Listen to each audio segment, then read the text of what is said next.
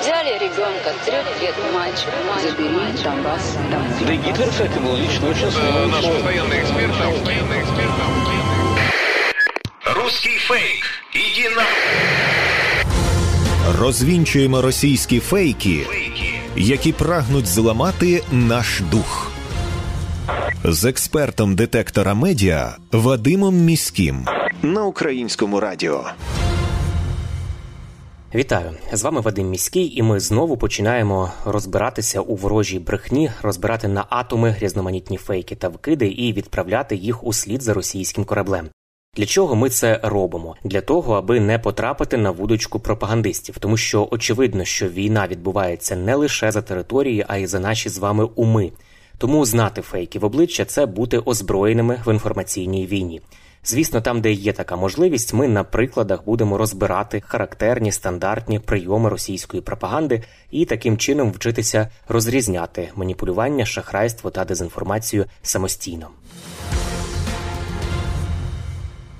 Чергова брехня про українських біженців за кордоном. Пропагандисти в анонімних телеграм-каналах поширюють інформацію, буцімто на одному із найбільших польських новинних порталів Онет Відомощі опублікували статтю, згідно із якою нібито 95% українських біженців уже ніколи не повернуться додому. Мовляв, у виданні прогнозують три сценарії розвитку демографічної ситуації в Україні на найближче майбутнє, і відповідно до цих трагічних сценаріїв в Україні залишиться лише 20-30 мільйонів населення. Як виявилося, ця інформація є фейковою, хоч пропагандисти, начебто, на підтвердження своїх слів і додають якісь посилання на цей портал, але це посилання веде на його головну сторінку. І коли ви намагаєтесь е, знайти там цю публікацію, пошукати на сайті, то цього матеріалу на Онетвідомощі просто неможливо знайти. І навіть більше на запит польською мовою українці не хочуть повертатися додому. Пошуковик Google показує лише низку статей польських видань на тему того, як сильно українці хочуть повернутися до своєї країни, і це суперечить якраз оцьому головному посилу фейкових новин від росіян. Якби згадана стаття справді існувала, то її точно можна було би знайти у польському медіапросторі. Поширюючи от такого роду фейки і вигадки про наших біженців за кордоном, пропаганда російська і далі намагається дискредитувати їх і створити хибне враження того, що за кордоном більше не хочуть підтримувати Україну саме через поведінку українських біженців. А от Польща якраз є основною мішенню, тому що вона прийняла на початку війни найбільшу кількість українських біженців.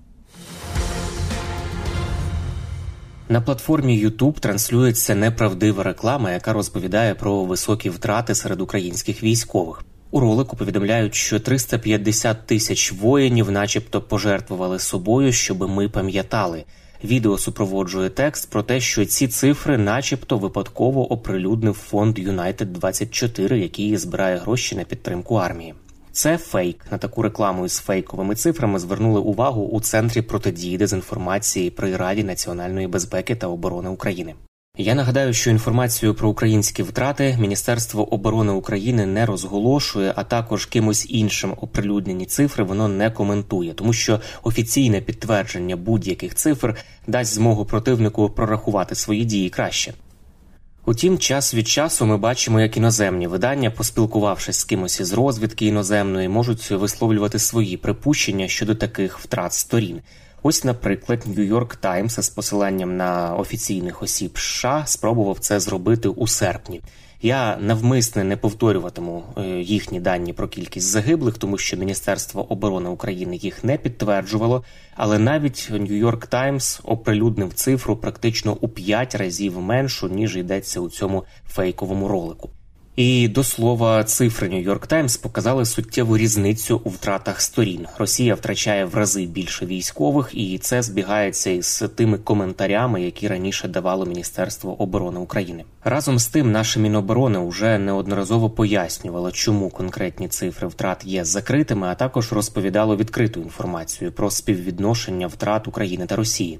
Послухаємо коментар Ганни Маляр, заступниці міністра оборони України, який вона дала для об'єднаного марафону. Перше, що це інформаційне правило під час війни, жодна із сторін не оприлюднює свої втрати. Тобто вони оприлюднюють, намагаються щось про нас говорити. Ми оприлюднюємо їхні втрати, але ніхто не говорить про свої з декількох причин, тому що ворог по цих показниках може орієнтуватися, приміром, про наступні плани. Тобто вони для військових ці цифри мають величезне значення для методики прогнозування і формування подальших дій. Що стосується втрат, у нас декілька разів звучали ці цифри. У нас були цифри, наприклад, від ОК Південь, от якщо по напрямках говорити. Десь півроку тому вони давали співвідношення 6,5-7. Тобто у нас в 6,5 в 7 разів менше були втрати на тому напрямку, ніж у ворога. Загалом, щоб було зрозуміло, протягом всієї війни, і в тому числі протягом уже повномасштабного вторгнення, у нас в рази менше втрат. Тобто, коли ворог починає нагнітати інформпаніку з приводу того, що дуже багато гине, безумовно, під час війни гинуть люди. Безумовно, під час війни знищується техніка. Всі сторони мають втрати. Але наші втрати неспівмірно менші, ніж у ворога. Разом з тим, їм важливо нагнітати цю ситуацію для того, щоб деморалізувати українське суспільство, для того, щоб дуже боляче влучити по мобілізації, тому що це наганяє страх на людей, і для того, щоб деморалізувати наше військо і навпаки підняти дух і настрій їхньому війську. Це були слова Ганни Маляр, заступниці міністра оборони України, запускаючи фейкову рекламу про втрати серед українських військових, пропагандисти намагаються посіяти паніку і зневіру серед українців і дискредитувати владу. Мовляв, вона замовчує справжню кількість загиблих. Ну і в цьому конкретному випадку також намагалися дискредитувати і фонд Юнайтед 24 який збирає кошти на армію та гуманітарні потреби. Це були головні фейки на сьогодні. Насамкінець нагадую, що не варто довіряти різного роду пліткам і чуткам.